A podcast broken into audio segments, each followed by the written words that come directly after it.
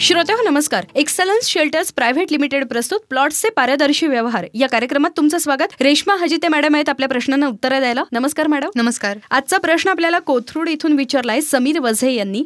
माझा भाऊ परदेशात आहे त्याला भारतात गुंतवणूक करायची आहे तर काय काय डॉक्युमेंट्स तयार ठेवावी लागतील? प्लॉटमध्ये जेव्हा भारताबाहेरील लोकांना इन्व्हेस्टमेंट करायची असते म्हणजे एनआरआयला इन्व्हेस्टमेंट करायची असते तेव्हा त्यांच्याकडे एक महत्वाची गोष्ट म्हणजे ट्रान्झॅक्शन करण्यासाठी एनआरई अकाउंट असावं लागतं. बरं. दुसरं म्हणजे त्यांच्याकडे पॅन कार्ड हवंय आणि तिसरं म्हणजे त्यांच्याकडे एक लोकल ऍड्रेस प्रूफ असलं पाहिजे. या तीन गोष्टी इम्पॉर्टंट आहेत. जर त्यांना प्लॉटमध्ये इन्व्हेस्टमेंट करायची असेल तर. पुढचा प्रश्न त्यांनीच असा विचारलाय की मग हा प्लॉट घेऊन जर तो विकला तर ते पैसे त्यांचा भाऊ भारताबाहेर नेऊ शकतो का? भारताबाहेर ते पैसे घेऊन जाऊ शकतात. जर त्यांनी ट्रान्झॅक्शन एनआरई अकाउंट वरून केलं असेल तर. म्हणजे त्या अकाउंट वरून जर पैसे त्यांनी पाठवले असतील भारतामध्ये तर लॉंग टर्म इन्व्हेस्टमेंट म्हणून त्यांनी करायला पाहिजे. दोन किंवा तीन वर्षाचा टाइम लाईन त्यांनी ठेवून नंतर विकलं पाहिजे. कारण आरबीआयच्या रेग्युलेशन प्रमाणे नॉर्मली एनआरआय हे लँडमध्ये ट्रेडिंग करू शकत नाही. त्यामुळे आता घेतला दोन महिन्यांनी विकला. अशा पद्धतीनं शकत ते. इमिजिएटली करू नाही शकत. त्यांना ऑफिशियली इंडियामध्ये टॅक्स पे करावा लागतो.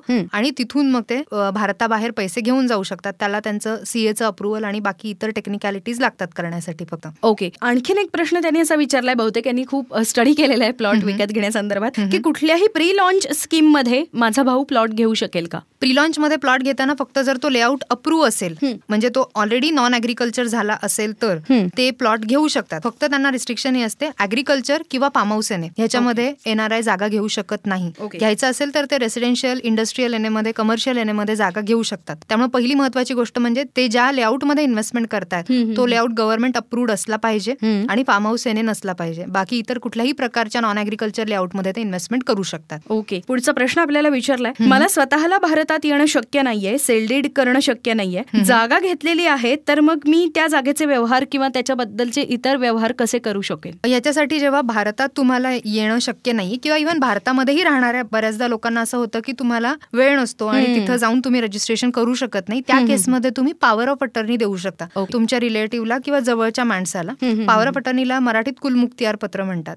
पॉवर ऑफ अटर्नी ही तुम्ही त्यांना जर दिली तर दोन प्रकारच्या पॉवर ऑफ अटर्नी असतात. एक तर जिथं तुम्हाला की हे गेले फिजिकली प्रेझेंट राहिले. सायनिंग ऑथॉरिटी तुमच्याकडे राहते. अच्छा. आणि दुसऱ्या प्रकारचं ज्याच्यामध्ये तुम्ही सायनिंग ऑथॉरिटीचेही राईट त्या व्यक्तीला देतात ओके जनरली जेव्हा तुम्ही एखादी प्रॉपर्टी स्वतःच्या नावावर घेताय तेव्हा पॉवर ऑफ अटर्नी दोन्हीपैकी कुठल्याही प्रकारची असेल तरी पण चालते. पण जेव्हा तुमची जागा विकायची असेल. तेव्हा शक्यतो तुम्ही सायनिंग ऑथॉरिटी ही तुमच्याकडेच ठेवली पाहिजे. कारण मग त्याचा काही दुरुपयोग जरी कितीही जवळचे लोक असतील तरी होऊ होऊ शकतो. पॉवर ऑफ अटर्नी नक्की कोणाकोणाला देता येऊ शकते? असे गव्हर्नमेंटकडून कुठलेच रिस्ट्रिक्शन नाही हम्म. आहेत ते मोर ऑफ आपलं पर्सनल गट फिलिंग असतं ज्याच्यावर आपल्याला जास्त विश्वास आहे आणि जो माणूस बऱ्यापैकी अवेलेबल होईल आणि गव्हर्नमेंट कामांमध्ये उपलब्ध होईल अशा व्यक्तीला. मग त्या केसमध्ये तुमचे आई वडील जर भारतात राहत असतील.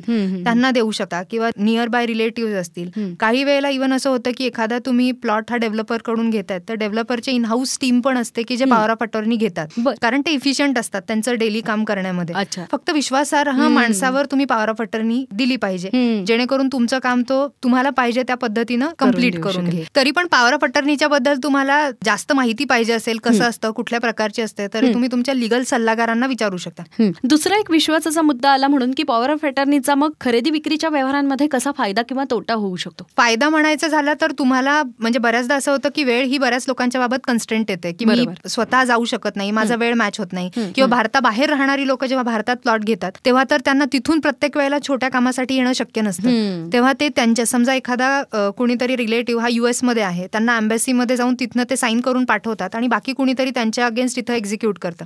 त्यामुळे तुम्ही नसला तरी पण जागेचे टायटल तुमच्या नावावर ट्रान्सफर होतात. तोटा फक्त एवढाच म्हणता येईल की तुम्ही टर्म्स अँड क्लॉजेस त्या पॉवर ऑफ अटर्नीमध्ये काय टाकतायत ते खूप. महत्त्वाचे. तुम्ही कुठल्या प्रकारचे राईट्स त्या माणसाला देताय. त्यामुळे पॉवर ऑफ अटर्नी ह्या खूप व्यवस्थितपणे ड्राफ्ट केल्या पाहिजेत बरोबर आणि त्याच्यामुळे त्याला एक्स्ट्रा कुठलेही राईट नाही मिळाले पाहिजे.